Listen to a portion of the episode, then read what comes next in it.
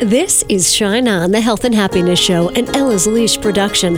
Heard as a podcast around the world, but heard first on radio stations 100.7 WHUD FM and Real Country 920, 1260, and 1420 AM, all in New York's Hudson Valley. Shine On, bringing you healers and dreamers and people who want to make life richer. It's your time to shine on.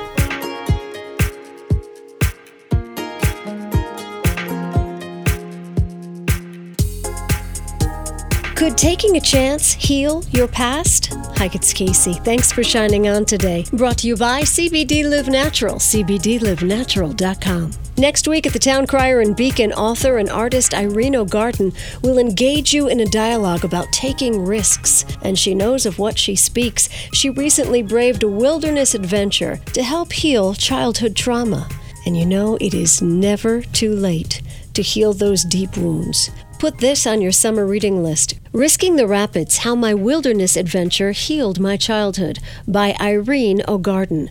Not her first brave journey. I had written an earlier memoir about my struggles with overeating and body image issues and so forth, uh, which is called Fat Girl. And I sort of thought, well, gosh, I've gotten that all wrapped up. And it occurred to me some years later that I was not the only person in my family who had chosen a sort of self destructive set of activities to try and counterbalance some of the issues that we grew up with. I started this as kind of a family CSI. You know, who was responsible for the fact that you know a couple of my siblings were having issues with alcohol, and another one was having chronic pain, and another one was having chronic anxiety. And I, I thought, well, let's track this down. And of course, there's never an answer uh, that gets wrapped up in the half hour or the hour. I don't actually watch those shows, but uh, I know what they're about. But it was a journey of questioning for myself what goes on in a family that's not your typical, uh, you know, dramatic alcoholic throw you against the wall kind of family. Just where it's it's a, a kind of neglect, a kind of absence, uh, especially uh, with my mom. Uh, so growing up in a big Catholic family, uh, six other siblings. My dad was a local television personality. My mom was, uh, she was very active socially, but not, uh, she was rather icy towards us. And there were rivers of martinis and all of that. It's kind of like, well, how does that all come about? And and the book itself is a braided narrative because it it involves this wilderness journey that I took in uh, 2014 with some of some of my siblings off into the most remote part of the lower 48 states. So it's full and it's your story, but I can't tell you how many times in reading it memories of my childhood came back crystal clear. Really? Yes, because you touch on things that are universal. You know, uh, Oreos, for instance, and other things just relating to siblings. So many things came back to me in reading this about my own childhood. And you write, family is a landscape. That is so true true. I mean, I, I, mean, people who have never met you and never heard of you are going to pick up this book and find something personal in it. It's the thing that we all share, uh, all over the world. We we all have family. We all have these issues that we're we're trying to figure out and trying to heal from. Uh, it's interesting, Kacey. Somebody asked me the other day, why is it important to heal from childhood wounds? Because in the title it's like how my wilderness adventure healed my childhood. And of course, that sort of surprised me. It's like, well, I, why would you not want to heal? And then I thought, well, you know, we have so many of us have uh, have grown up with these challenges, and and sometimes they're very painful, and and we try and just ignore them, or we distract ourselves, or or we undertake, uh, you know, these kind of behaviors that are not serving us. But the truth is once we actually can turn and face them, we go through them underneath to to where our real birthright of joy is. And so if we're not healed, not only do we recreate a pattern, but we also are afraid to look within. And I know you know this, and I know so many of your listeners know that is by looking within that our, our deep and ultimate healing and joy in life comes from. Absolutely, and so well said. We're talking to Irene O'Garden. The, the book is called Risking the Rapids. What do you mean by that title, Risking the Rapids?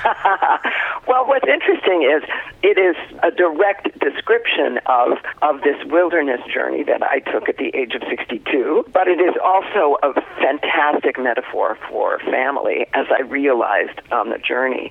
This journey itself happened because uh, a, a rather troublesome older brother of mine died unexpectedly at the age of 65, and he was someone who bullied me a great deal as a child.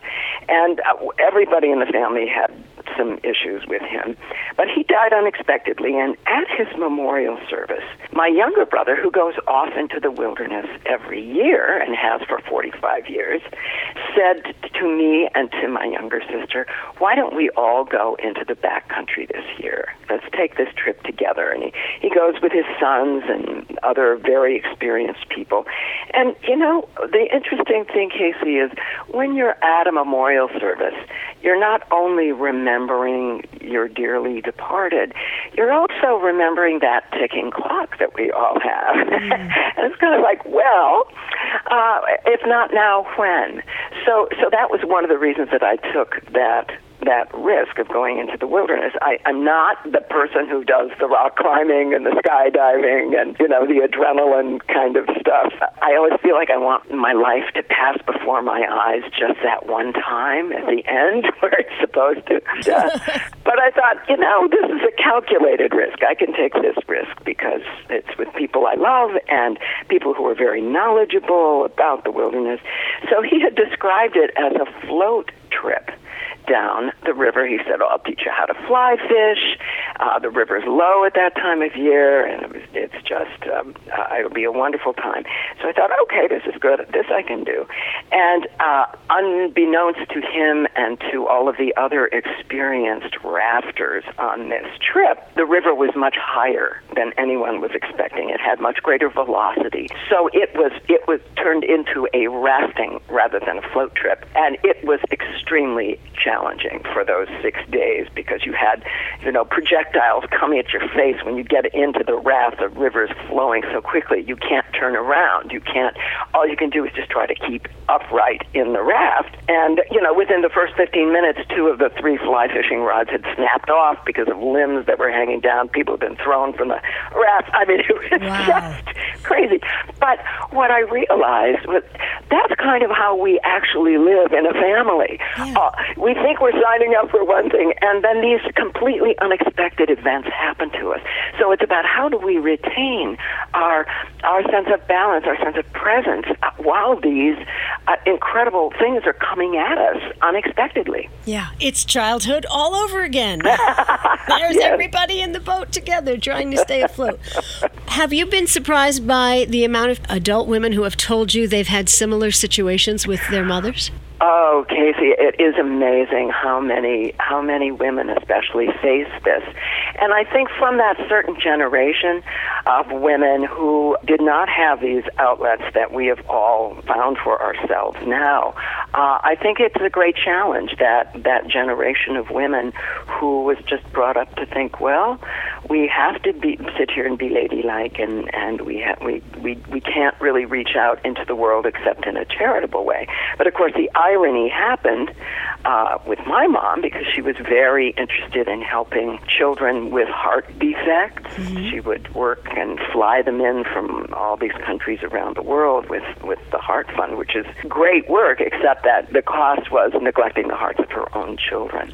So I think what was interesting was that there's so many mothers who really felt like they could not fully embrace their children in the way the children uh, needed it yeah. in those generations. So it is it seems to be a much more common experience among women than I realized before. I wrote the book. Absolutely. Risking the Rapids, Irene Garden. Let's talk about, for a minute, the healing power of the wilderness, of nature. well, one of the marvelous things, first of all, the splendor is, uh, we all know it heals us. We all know, even from the smallest, you know, plants that we see out the window, we know that's doing our soul good. We know breathing in the outdoors is a, is a really good thing for us. And when we get to the actual wilderness, one of the things that I found interesting is that even in these these immense, immense challenges, these physical, ah, we've got to get the oh, the raft is leaking, we've got to get off the water, the storm is storming, the you know, what can we do? What I found was the wilderness interestingly enough, it's like being a child again in a way because we're more vulnerable there than we've been practically since a child. But the interesting thing is we can't use any of the little tricks that we've learned to try to. We can't charm the wilderness. We can't entertain it. We can't lie to it. We can't, you know, do these things that we might have done uh, in our family situation to get us out of scrapes. But the interesting thing is you can't disappoint it either. So uh, right. I think what what the wilderness gave me, and I think this is available to all of us who are drawn to do that. I'm not saying everybody has to go out in the wilderness, but to those of us who are drawn to that kind of a risk, I find that the wilderness gives us an incredible sense of perspective so that we can just feel our vulnerability in the moment and also feel our strength in the moment. But I believe that this can happen with any kind of a risk that we take. I, I've been called, Kacey, to, to talk a lot about risk nowadays. Mm-hmm. And what I'm finding is, you know, it doesn't matter what really the risk is that some of uh, some of your listeners may be considering. If you're considering a risk and there's a part of you that really wants to do it, and it, it may be the risk of having a conversation with a family member, or it may be the risk of, for the first time, uh, sharing something that you've written with somebody else. I mean, there are all kinds of risks. And I was reading an article in Psychology Today about what happens when we take a risk or don't. It's a muscle that we can develop, that we can strengthen. And when we, ta- every time we take a risk, we are strengthening that muscle force. And interestingly enough, when we don't take a risk that we want to take, we still feel anxiety. So we feel anxiety whether we take a risk, right. we're like, oh, can I really do this? But we also feel anxiety if we don't take it. Oh, I, I wish I could take that. I want to take that, but I don't think I can. And so I sort of figure, like, if you're going to feel anxiety, go for the risk. Take the risk. Something yeah. wonderful may come out of it. Take exactly. the risk. Exactly. Exactly. All right. Risking the Rapids, Irene O'Garden. We want everybody to be reading the book at this book at the beach this summer. Maybe as they go on their own uh, vacation, they'll take your family with them. Anything else our listeners need to know this morning? Well, actually, I'm, I'm doing a, a reading at the Town Crier in Beacon on the 27th of June at 7 o'clock. Would love to see you there. I'm happy to talk to anybody about a risk that they might be considering.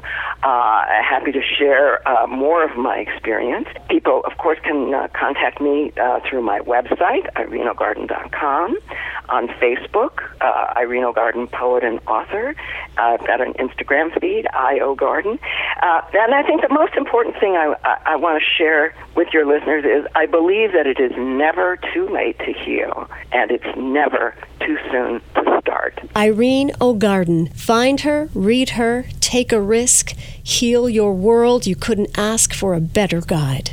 Hi, it's Kacey. Thank you for shining on today. And while you're gathering your summer reading list, here's another to take to the beach or the porch or out on a great adventure. Jane Green, The Friends We Keep. The Friends We Keep is my 20th novel, and it's really the first time that I've delved into friendship. And it's the story of three people who meet at university in the UK in the 1980s, and they become best, best friends, and they vow that they will stay together forever, they'll be friends forever. But of course, life gets in the way. There's a wonderful John Lennon quote that says, um, Life is what happens when we're busy making other plans. And two of them come back to the States, one of them stays in the UK, and the years go by and they slowly lose touch, not least because one of them, Evie, is harboring a deep, dark secret that she she has to keep from the others. And so she really withdraws from the friendship. And before you know it, we follow their lives over the years, and, and none of their lives are what we expect or what they expect. And then at their 30th reunion, they all show up. And within minutes of being together again, it is just like no time has passed. And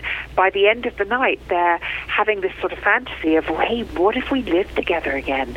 And they then decide to turn that fantasy into a reality, not knowing that this secret from the past is going to come up and possibly derail everything that they found. Oh my goodness, I have chills.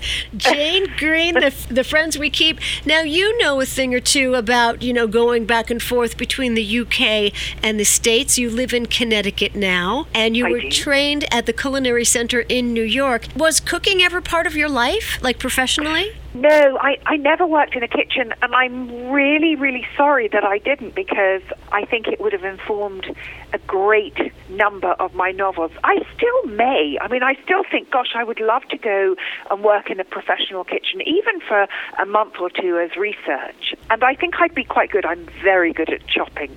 I'm a really good stew chef, and I'm I'm pretty fast with the onions. I'm not quite as fast as. Do you remember the film about Julia Child where Meryl Streep played Julia Child? Oh, yes. And there was one scene where she chopped three million onions it, it super, super quickly and, and then was very proud of herself. I'm, I'm not quite as quick as that, but I'm very good. So I may do it because I, I do think that a lot of my books, they all feature food in some way, shape, or form. And I did bring out a cookbook called Good Taste a couple of years ago. But I think it would be really fascinating to have a character that actually works in a kitchen. And I would need to go and do that to really find, get to the bottom of it. I So- think many kitchens would welcome you, but isn't it true how life doesn't always work out as planned, just like in your books? Well, when I look back at my university days and, and I drew from those days for this book, I thought I was going to be an artist. I was studying fine art and spent my whole life presuming I would be an artist of some description. I never dreamt I'd be a novelist, nor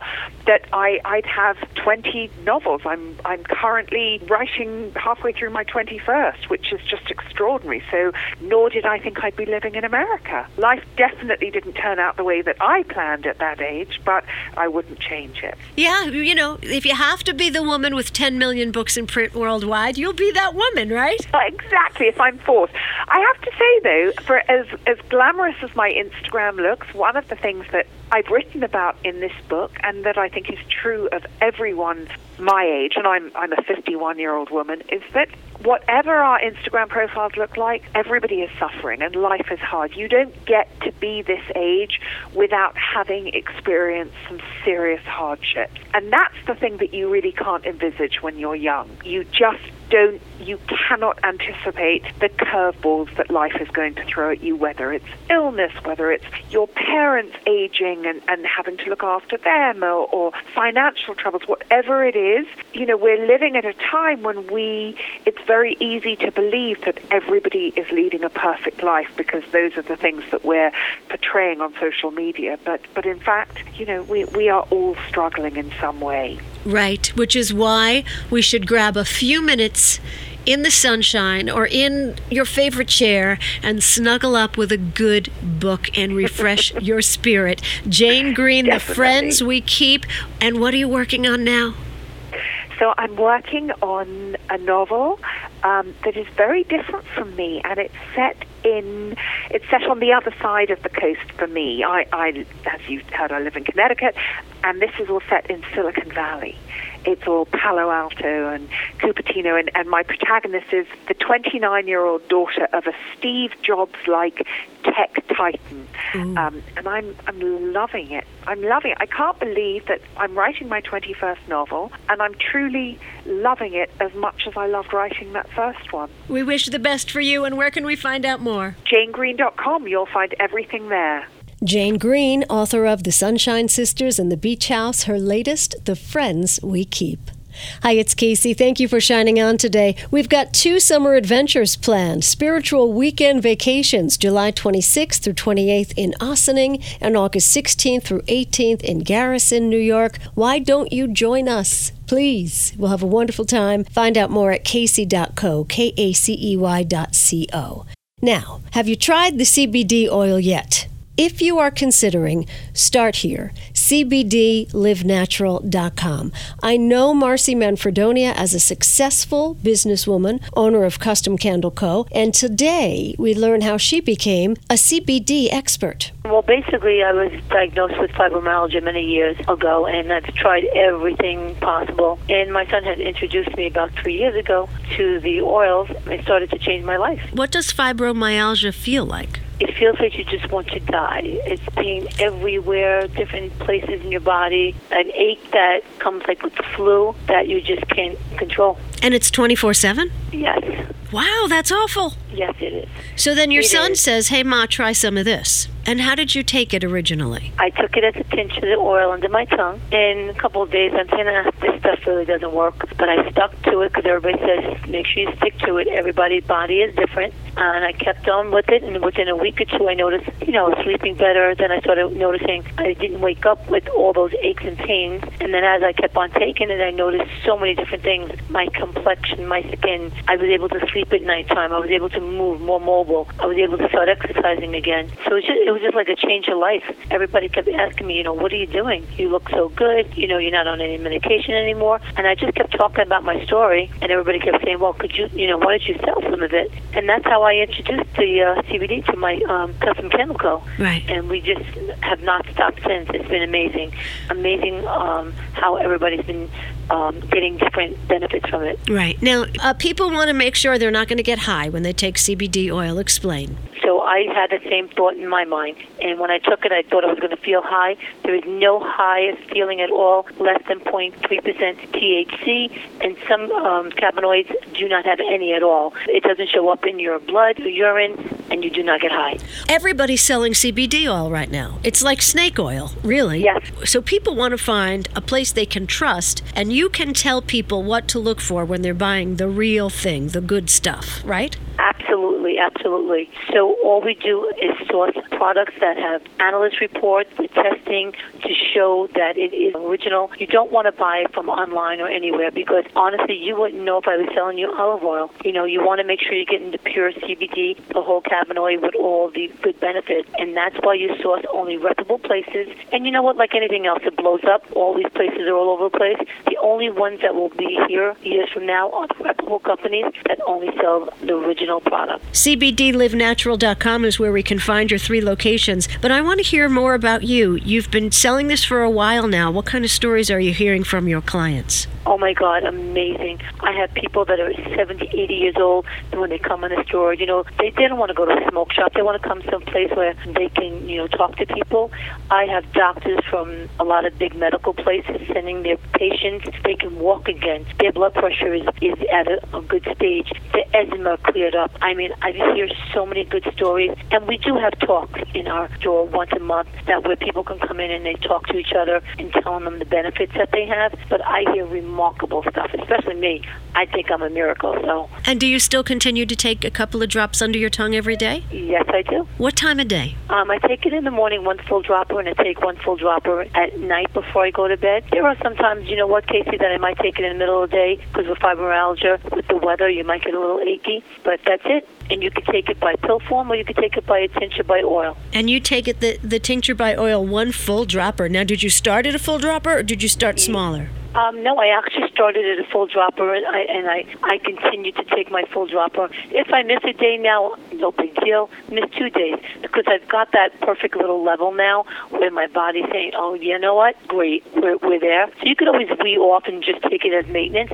But with fibromyalgia, I definitely need to you know continue. So Yeah. I do take it twice a day. And like taking my vitamins and how does it affect your body? it actually targets the inflammation. In our bodies, we do have the receptor CBD1, CBD2, things that we didn't know before.